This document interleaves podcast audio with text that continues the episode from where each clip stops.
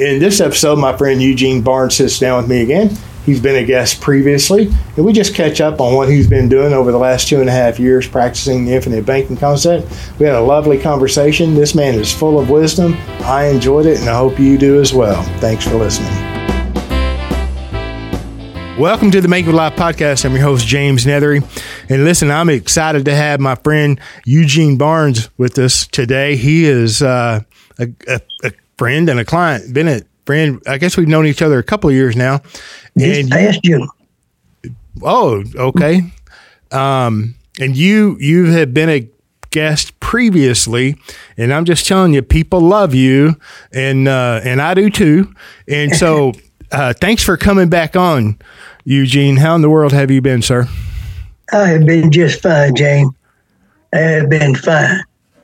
I told Perfect. my wife the other day I was thinking about going back to Vietnam and Iraq without a gun. I was doing so well. hey, it may be a place to visit nowadays. I don't know, 60, 60 years later, yeah. 50 years later. All right. Um, yeah, man. Well, listen, catch, catch us up. What, you, what, what have you been doing? How's it going? How have you been? Well, um, um, uh, periodically, I've been telling, still telling people about the infinite banking concept, and, and since the day I've heard of it, until right now, as we speak, it's still the best thing I've, I've been involved in in years gone by, relative to saving any money and growing wealth to any degree. It's uh, although it's not like becoming extremely wealthy overnight, it is the constant growth that keep you exciting about what you're involved in. It one way. It might be slow, but it only goes one way. That's for sure. Only goes and, one uh, way. You know, are you familiar with Jim Rohn? Um, he's a, you know, he's passed on now, but you know, I'm a student of Jim Rohn, and and uh, he said one time, he said it's hard to get rich quick. He said it's easy to get wealthy with time you know so time there is an element uh, no question in anything that we do you know uh, gathering up knowledge you know creating gathering up wealth um, it, you know it, it does take time. But um, you know of all the things out there in the big wide world people could put their money to you know and time helps them as well. I don't care where you put money if things go well you know if if there's only one direction, if I'm going to pile up money somewhere and it's going to go up and down, up and down, up and down, I mean, how much time is it going to take? I don't know. but if I put money somewhere and it only goes one way, you know, uh, I like that better. I'm more comfortable with that. you know. Amen to uh, that. All right. So, uh, what are you doing with yourself these days? You know, you're a man of leisure, right? You've uh, uh, you know, left a career some years ago. I can't recall how many, but um, yeah, 2007. 2007. Yeah, I think about 16 years this year. Wow. And last last year, in this same month, uh, my wife hit a deer coming from work. Uh, but before then, I was doing uh, nothing with a capital N and about her coming home at night uh, that I've been hired as a permanent driver. I'm a permanent chauffeur now. Whether oh, I like it or not. you're a driver, huh? I'm a driver. and uh, um, I had to buy another car. Well, I still have the same one that they had an accident, but I had to have another car, and I wasn't quite as strong as I needed to have been then, but but thanks to the infinite banking concept, I was able to get this car and hit it with a good blow. And things are still just going well. Perfect. Things just going well. And um, when we were talking about what everyone else is running to, you run from, what they're running from, you run to. Yeah. I say, if a man tells me that sits on $110 billion, I kind of like open my ears to a little bit of what he has to say. and uh, I thought about uh, a song that was sung by Dobie Gray back in the 60s about um in with the in crowd. You remember that song? No, but educate me. I, I forget. I might have a couple of years on you. I believe that. but I'm in with the in crowd, and I go where the in crowd go. I'm in with the in crowd, and I know what the in crowd know. You said I'm in with the in crowd, and I know every ladies dance. I'm in with the in crowd, and where you can easily find romance. And this, in uh, from a financial perspective, that's what a lot of people are doing. They're in with the in crowd. Mm-hmm. It may be. Uh, I, I, thought of that song, but um, but when I, but but when you're not being taught anything, and you're not walking among the wise to be wise. Now I know I, I'll tell people that you are a disciple and follower of Nelson Nash in the financial arena. Mm-hmm. And um, when I look back at the Rothschilds and the Rockefellers in in Walt Disney and eight or seven of all United States presidents and people like that, and the people that had been extremely beneficial. Uh, and I th- then I think about the part of the one percent that control the other ninety nine percent of the world wealth. And in Nelson Nash's book on uh, the Warehouse of Wealth, I think in there he said uh, it was said that if you divided all the wealth equally among all the families in the world within within a year, that one percent would still be controlling most of the world's wealth because most people feel like they need someone else to handle their money rather than educate themselves. I mean, that is, is really sad. But I like to say to those people, if you buy a new car, you buy your any kind of new car, well, you want me to keep it for you and drive it for you and come pick you up on your new car? I mean, it's, it's the same scenario, just in a different form. Yeah, yeah. Well, and you're so, busy anyway. You driving your wife around in her new car. You ain't got uh-huh. time to drive. That's true, though. That's right. What a privilege. Yep. Yeah. Well, it's easy to go along with the crowd. You know, it's uh-huh. it's a it's a little tougher to do something different and get out of your comfort zone and think outside the box or think differently. It's it's uh it can be a challenge. But if you do what everybody else is doing, you're going to get what everybody else is getting. right? Um, exactly right. Yeah, and you look at you you know, we kind of talked about 401k's, you know, prior to turning the mic on and you know, and, and a 401k, it, it just is what it is, right? It's a government qualified plan, going to give you a tax break today for you, so you can save money for your retirement. Well, that's hogwash. It ain't savings, number one, and you're not getting a tax break. You're, you're postponing a tax consequence, right? So, exactly. yeah, you get a tax deduction in this year, but you're going to pay taxes on that money and withdraw. And who knows what the future tax brackets are going to be? But you know, Eugene, they the they make it uh, very easy nowadays. When you go to work somewhere, you have to opt out of a 401k plan once you're eligible. Right, you're automatically enrolled in it if if you if they have it and you're eligible for it. Well, you know, back in the day, you know, we don't have to go that many years back, ten years at most.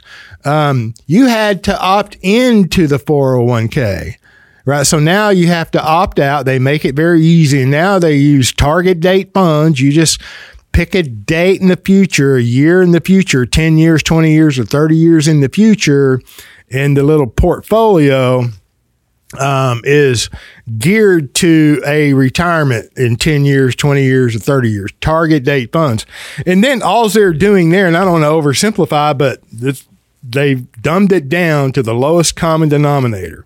I've got to opt out, so I'm automatically enrolled, and then I'm automatically going to be assigned a target date fund, or they're going to give me choices of a target date fund where I'm going to retire in 20 years or 30 years. And then the difference between those target date funds, the majority of the difference is only an allocation between bonds or equities. So if I'm going to have a, a 30 year target date fund, it'll be weighted to equities compared to uh, a five year or 10 year target date fund, it'll be weighted to bonds. And my point here is that they've dumbed it down to the lowest common denominator. You do what everybody else is doing. You set it and forget it. I'll abdicate my responsibility, just like you alluded to and said. to someone else. Well, if and I'm not saying money's the most important thing in the world because it is not. It is not. But if it comes to creature comforts, and uh, you know you want a decent income at passive income time or retirement time you want to do things you want to go places you want to buy your wife a new car whether she hit a deer or not. All of that takes money. So why would we abdicate our responsibility over our money? It, it makes no sense. I tell you, it makes none at all. You know, just because everybody else is doing it and it's easy, it's it's hard or challenging to do something different. You know, it's it's it's a challenge to change the way we think or even to open our mind to consider other opportunities. So I'm right with you. You know. Yeah. And and and um and, and when I listen to um li- listen to you uh, teaching on your podcast, I was telling Betty, I said, Betty, you know, uh, teaching is, is one thing. Uh, teaching with simplicity is another and much more exciting to the one being taught mm-hmm. because he's being enlightened on some things that we didn't hear coming up. I've heard, well, I mean, a lot of times we have said in times past, like when we were little children, uh, I wish I was a millionaire. I wish I was a millionaire. We do need to have honey bun and Pepsi Cola money. And most of the people we associated with had less than we did. Yeah. and so when uh, when when uh, what I was getting around to when I say when there is some savvy, fine-tuned teaching with pucker, it can generate nothing more, um, nothing less than a sweet understanding. And understanding the best thing in the world. Mm. And it light and, and it really opened doors and in and, and enhanced my learning one day when I I think I had been out of high school at this particular time about I guess about 10, 11 years at the most. And one day I decided to go into the definition of the word study. And I said, how many times have we heard that in years gone by? Millions of people heard the word study and can give you a, a good, thorough definition. And when I heard it, I had this particular dictionary. It was a 200,000 word uh, Webster dictionary, 160,000 entries. And I haven't seen, I haven't heard a definition like that until this day. Even when I Google it, I never found a definition like this one. And this is what it said verbatim. It says studying is putting your mind into a state of contemplating to feel the application of the mental faculties to acquire knowledge. Such an application to a particular field or specific subject. And he said it is an experimental interpretation and an exploratory analysis of specific features and characteristics. Now, I thought the definition was kind of strong. But when I got into the definitions of the definition, it made it crystal clear. Where said an exploratory analysis, well, obviously we're talking about exploring and analyzing. So exploring and analyzing what? This particular thing you're involved in. I used to hear my daddy say one time, I hear my daddy say one time, my mama kind of looked at him strange like she wanted to contradict him because to her it probably been sounding solipsistic, uh, self-centered. When he said, whatever you do, our father just had a third grade education. He said, whatever you do, try to be the best. Well, he probably heard someone else say it, and and but he was. Well, he truly amazed me on the work that he done as a carpenter and a brick mason. The craftsmanship. When I looked at it years later, it was just as pretty that day as it was the day he finished it. Third grade education. And when he said that, my mama said, Oh, babe, as if he said something wrong. Name of Floyd Barnes called him Babe Barnes. And some called him Stonewall Jackson. When every time he started drinking, he was Stonewall Jackson. So Stonewall Jackson said, try to be the best. And that statement, when I when I said, uh, I, I gathered from that when I um what was this um another Eddie just saying was the more you like yourself, the less you see yourself like anyone else. Ooh. It means you are enigmatic and there's a strong resemblance to no one else.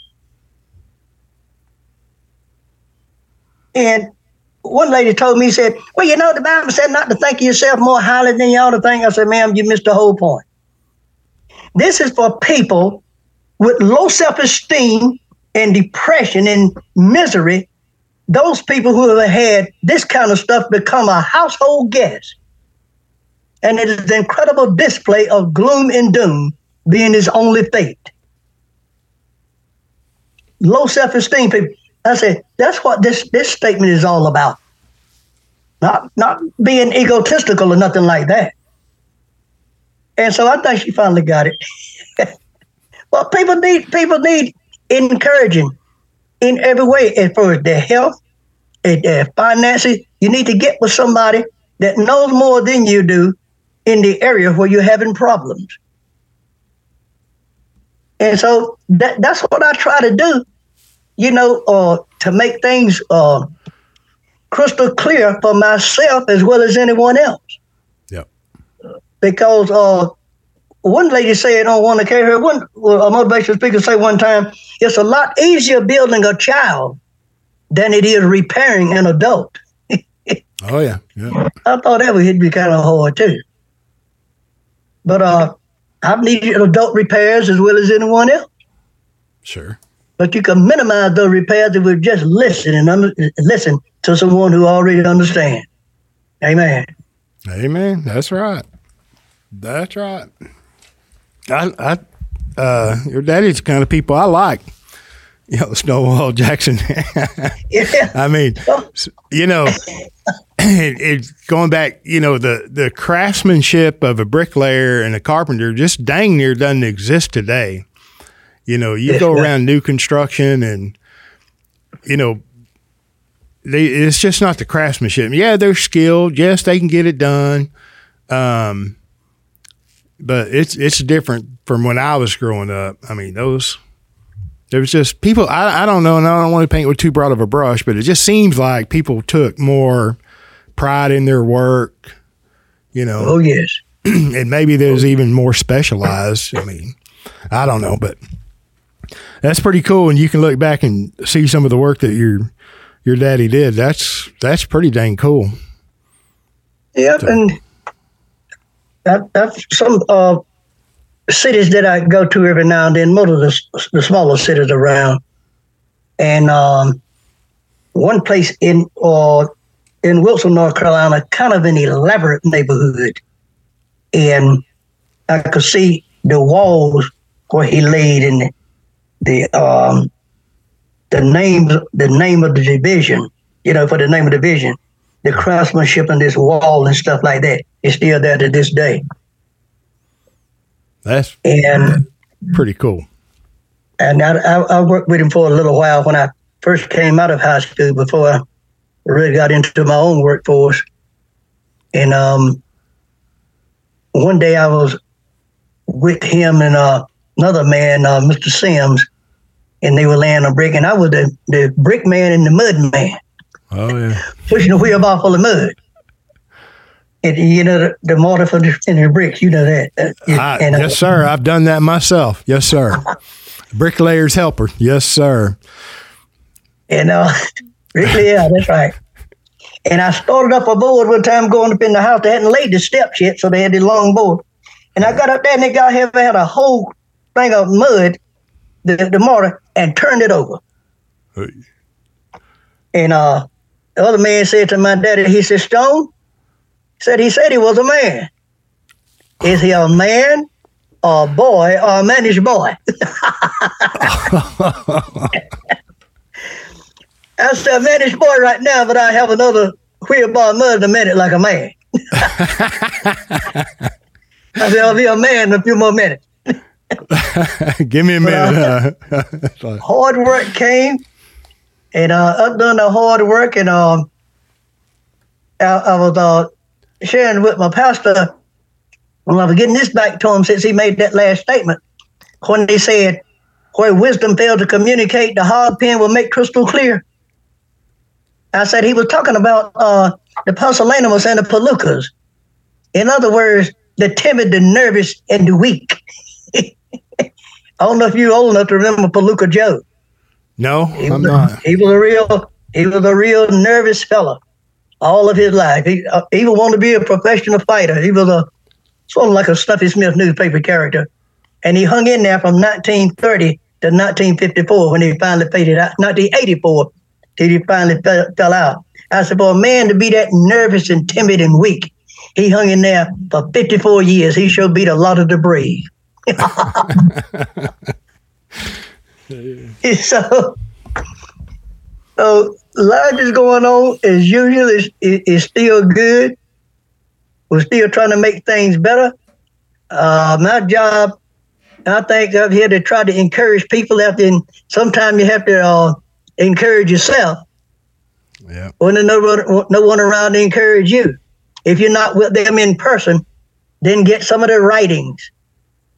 And, uh, you know, especially from a uh, financial perspective, I'm always listening to the podcast. And think I remember the one you done with your wife, Miss uh, Gina. Is Gina? Jana, yeah. Jana. Jana, yeah. Uh, I said, how can how can you not win, Jane? Right? how can you not win? You got Miss Jana.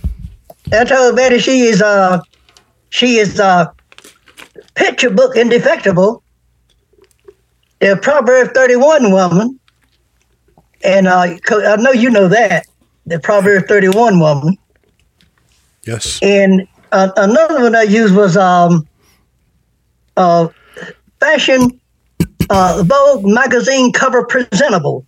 And I'm sure that when you married her, you had chose your favorite brand of human personality and exclusive elegance.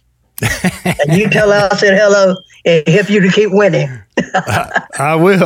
I, I will, and she'll she'll say hello yeah. back to you. I mean, um, yeah, I, I you know I've said it previously, you know, that I married up.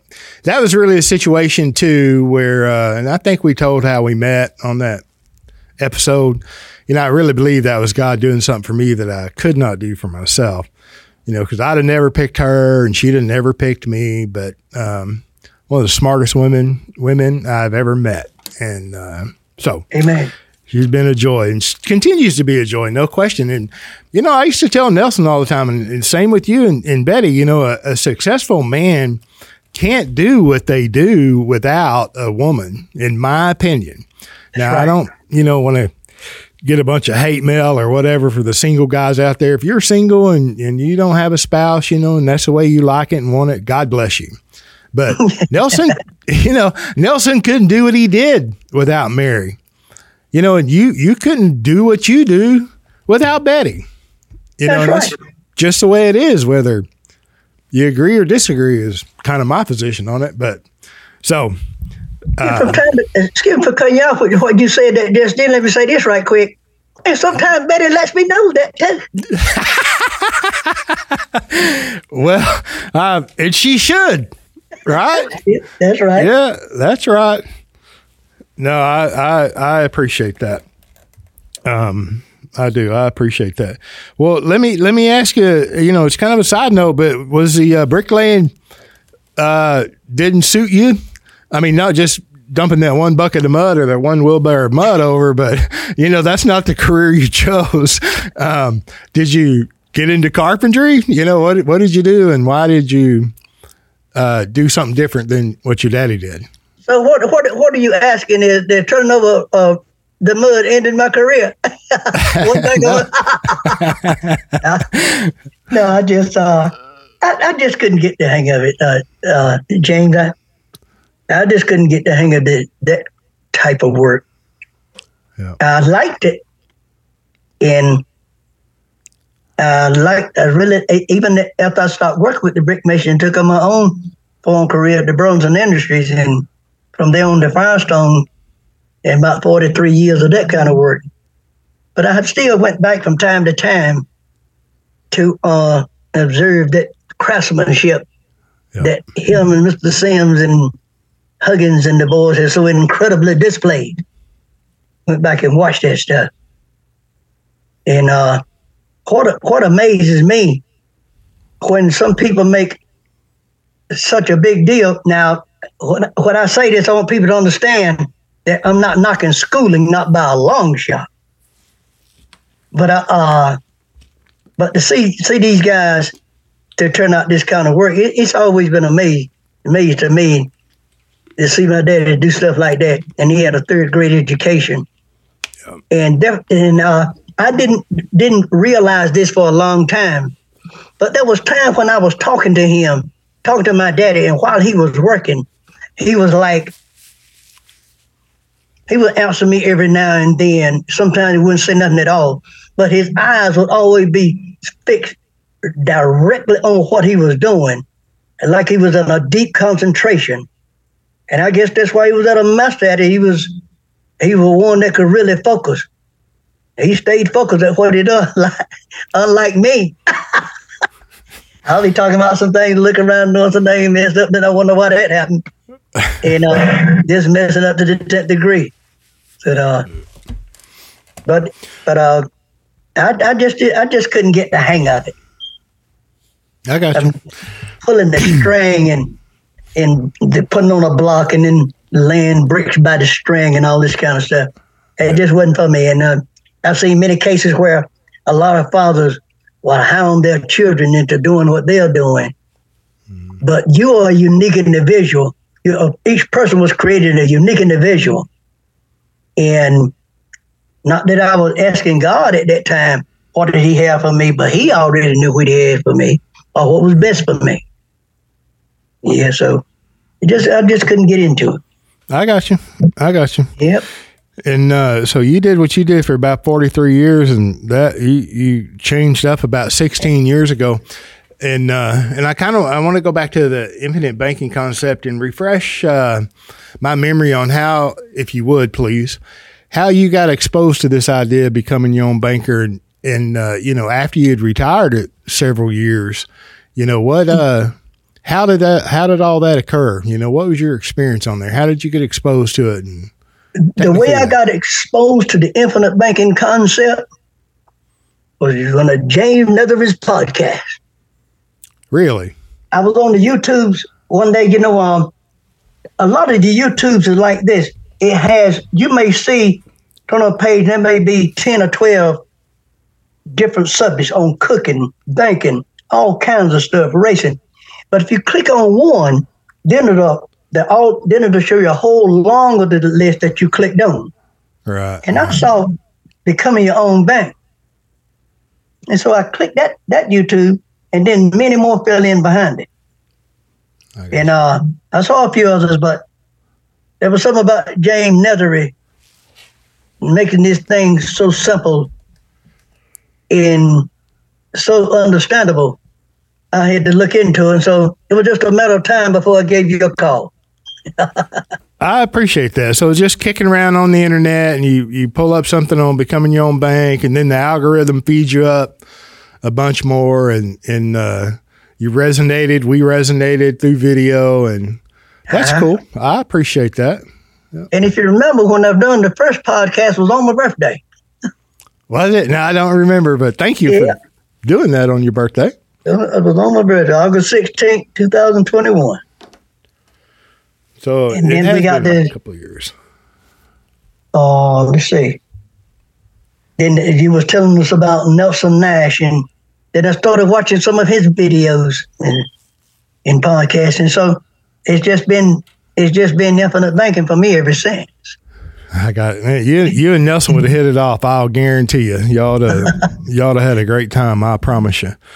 So, uh, so you you know you you listen to this podcast, you you're reading and, and you're listening, and uh, you decided to put your hand to the plow, and so it's been a couple of years, and so what have you done? You know, what can share what you will. You know, I mean, what what how how is the infinite bank concept? You know, two years later, and uh, you know, I'm, I'm, gonna tell you the truth. You know, um, when, when we first started, I had a. Uh, uh, a debt that I wanted to pay off. I had a little bit more than enough money to pay it off. But I was still kind of hesitant. I said, well, I'll just pay on a little more and pay on a little more and get it down, get it down. But when I got the infinite banking concept, and um, and saw how it worked and said, I get in, and before I pay them off with my money, I go ahead and make my deposit, then get a loan and pay them off with that money. And then, like paying myself back by the same amount, draw interest of mine, and you the insurance company's money. And so, when I got that that concept and, and started doing like that every day, over uh, well, this past June was three years. Well, we're going to count it to October now.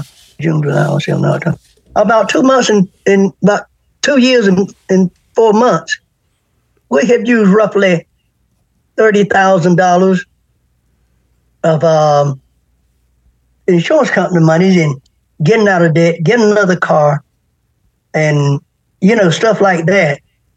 Uh, sometimes miscellaneous spending, but we kept the, the thing going, the payments going to our PUA. And uh, while we use the insurance company's money and paying a lot less interest, not paying no interest to anyone else, getting rid of yeah. them. Well, I have just one more that I have to do now, besides besides my mortgage. One more besides mortgage, and we'll be be good to go, be scot free. Perfect. So that's that's a primary thing that you've been doing is like getting out of debt, you know, capturing the debt, and then the car, uh, and then you know other things that you were going to spend money on anyway. Uh-huh. That, uh, I got you. Maybe that's, that's right. And so, uh, so you you discovered this, and, and you get going about. Uh, 14 or so years after you retire. And uh, and if you had it to do over again, would you do it again? Would I do it over again? How fast? You mean how fast would I do it over again? Well, I mean, would you would you do it over? Yeah. So, oh yes. And, and I know it's a pretty easy question, or you know, mm-hmm. it's, um, of course you would do it over again, right? Mm-hmm. And yeah. then if um, and it's making a difference in your life, right? Because you're taking over the debt you don't owe them, and you've got your your capital and your policies that you control, and you're controlling the loan repayment. You're you're just practicing the infinite banking concept. You're kicking the bankers and the third party lenders out of your life. Now, do you think you would have had ears to hear this, you know, 30 years ago or 25 years ago? if you'd have been exposed to it, do you think it would have resonated with you as a younger man? If it, if I, I think so. If it was explained to me the way that I heard it, I think I would have went with it then. Yeah. When I started working at uh, uh, Firestone in 1976, that's been what 47 years ago. It in uh I have understood stood the infinite banking concept then the way I do now. Who knows where I'd have been been today in the financial arena? Sure. Because 401ks just just can't just can't match up with that. There's too much government control. And they claim if the market stay at this percent and five percent, and they talk about a straight percent, five percent straight does not beat four percent compound. I don't think any day if my math is right. Four percent compound beats five percent straight. Yeah, yeah, five percent simple interest probably be somewhere around three point two five or three five percent, and then uh, five percent compound. Yeah, it's going to out outdo that all day long. Um, and then and then the the whole idea of velocity and volume you know, that's completely left out of the uh, typical financial planning narrative.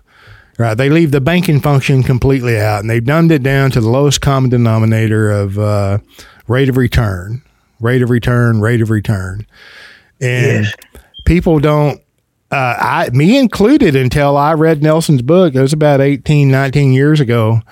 Um, you know, I just never considered the banking function at all. And of course, you know, I it was influenced by the narrative of the of the financial world, looking at a rate of return and safety and liquidity and risk and all of that. But it still boiled down to the basic lowest common denominator rate of return. And when right. you leave the banking function out of it, then you never consider the volume of interest. And that's what Nelson said was the problem. You know, it's the volume of interest. Um, so you know, I, I mean, I see, I was a life insurance agent all the way back to 1991, and you know, you don't know what you don't know, and if you're closed minded and not willing to learn or think outside of the box or just challenge your own beliefs.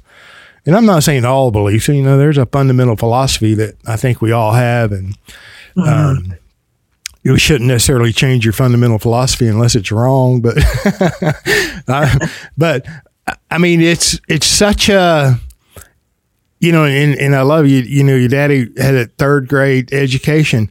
We're not even getting above third grade math when we practice this concept. You know, just looking at interest compared to volume because we're considering the banking function. And it's so powerful and it's so simple if we just um, think along the, the terms of banking, right? If we think like a banker, not just a consumer, of course we're consumers. Of course we want to be the bank owner. So of course we've got to think like a banker. And we start thinking like a banker as opposed to thinking of, you know, life insurance, you know, the pennies in for premium and the biggest death benefit possible for the lowest premium. That's insurance. And uh, and okay, but if we talk about banking and get past the life insurance construct of big death benefit, low premium, and focus on the banking function, well, you got to have capital before you can bank. You got to have money, right? So capital formation comes first. And if you look at where you form your capital and build your capital, building your warehouse of wealth, in a life insurance policy that's a private asset that you control that operates you know tax deferred and tax free and compare that to the market that's only focused on the rate of return. So and and then we really we separate ourselves from our capital when we put money in a qualified plan. You know until we're 59 and a half. Oh, yeah. um, we limit the loans. You know if i have a hundred thousand dollar you know balance in a 401k i can only borrow fifty thousand dollars right? It's 50% or $50,000, um, you know, whichever's least. And so my whole point here is, you know, kind of disconnecting from the paradigm of focusing on a rate of return and just considering the idea, the possibility that you could control the banking function. And if you'll consider that, and then if you'll think through, just like I love your definition that, that you recited on study, you know, if you consider uh, the banking function and what that could do for you and your family, it's a hands down win. It's a hard hell no not to practice all of those other things, you know, and I'm not disparaging them. I'm just saying that what can be done with the infinite banking concept is incredible. Um, yeah, it takes time to build capital, but you know, here you've been going about two two years and four months, and you've ran thirty thousand dollars through your policies, getting rid of debt. I mean, that's that's cool. I mean, yeah. that's powerful. I mean, would you rather put thirty thousand dollars in the four hundred oh one k and hope that it grows? You know, I mean, uh, I guess anyway. not. no. Well, you know, and, and then too, I want to go back if you don't mind. Mm-hmm. Um, we were kind of talking about 401ks and man, you were dropping some wisdom on that, uh, talking to some of your friends or acquaintances about 401ks. Will you share that mm-hmm. with me again? Yeah. Um, I was trying to explain to him the uh, the infinite banking concept and becoming your own bank, and and sometime before you can get into the subject fairly well, people change the conversation talking about what they're doing and what they have. They're really not listening to you. They want you to listen to them. And uh, his, his fellow said, now he had retired after 25 years and so he had $200,000 in his 401k. I said, well, that's better than nothing.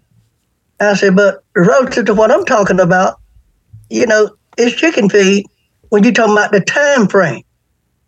And so if so if you take that two hundred thousand dollars and you divide that by nine thousand one hundred and twenty five days, that's only uh, twenty one dollars and ninety four cents a day. I said you divide that by eight hour work day, that's uh two dollars and seventy three cents an hour. I say you very boldly and you vehemently grew your wealth at two dollars and seventy three cents an hour. I said it's uh it's nothing to shake a stick at, but but when it comes to the time frame, the time is I say the most essential aspect of any situation you ever going to encounter is timing. Another fellow said, "Well, I had three hundred fifty thousand dollars in my four hundred oh one k." Well, I said, "Well, but you worked five years longer than he did. You were 18, 1,825 uh, days longer than he did. And I said, um, and if you buy your $350,000 by 10,950 days, he said, well, where'd you get that from? I said, that's 30 years times 365 days is 10,950. Just like his 9,125 days, if you do it by the day, you'll see what kind of money you were earning per day. And so I went on up to one fellow with a half, he said a, a half million dollars without using this a scenario. I said, if this fellow had uh, a half million dollars in his 401k, he worked uh, 15 years less than you and 10 years less than what you did. And he had $300,000 more than you and $150,000 more than you do, and he still didn't have $100 a day. Because if you divide a half million dollars by 5,475 days, that only give you $91.26 a day. $91 a day, still even $100 a day. And if you divide that by eight hour workday, what do you have? $11.41 an hour. so when Warren Buffett said one time in an interview, he said, some people spend and spend and spend, and then they decide they want to count. No, you count it down and then you spend before you spend. and that's true. And, now, and, and we've all done it. Oh, yeah. I have I have spent money and, and spent money. There have been times, James, I've done something so stupid I made a tree struck by lightning look like a genius. I went to, I went and bought me a nice, beautiful handgun, then had to borrow some money to put, put gas in my car until I got paid. is that Mike Murdock said, is that not unwise. I mean, we did.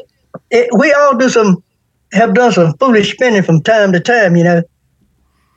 But when when when but when the when the financial vicissitudes hit you hit you like a flood, it will keep you thinking before you start spending.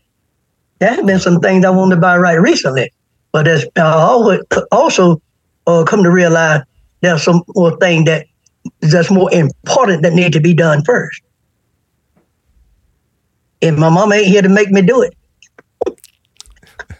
and Betty, I had to get a hold of her. we had to get a hold of each other. But uh, we really sit down and discuss some things now before we do anything that makes sense. But from a, a positive and faith standpoint, my pastor used to say, you don't have to use the word I can't afford it right now. I can, no, I can't afford it, but it's just not wise for me to do this at this time. I don't like use. I, I don't like that term either. I didn't have enough money to buy a bag of peanuts or Pepsi Cola. I don't like using the term "I can't afford it." The devil is a lie. That's right. I love that. I I I love that. You know, words have meaning. Words have power. You know, if it comes out of your mouth, um, it's it's on you. You know, and you don't. And I'm just saying that you shouldn't let stuff like that get on you. You know, I choose not to do that today. You know, I not in my best interest to do that today. Um, I like that. Eugene and I had a lot of fun, but we did go a little bit long, so we're going to end it here and we'll pick it up from here on the next episode. Thanks for listening.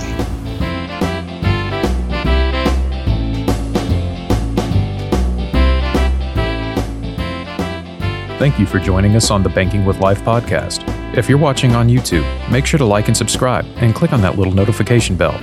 Otherwise, join us on Apple Podcasts and Stitcher for weekly content.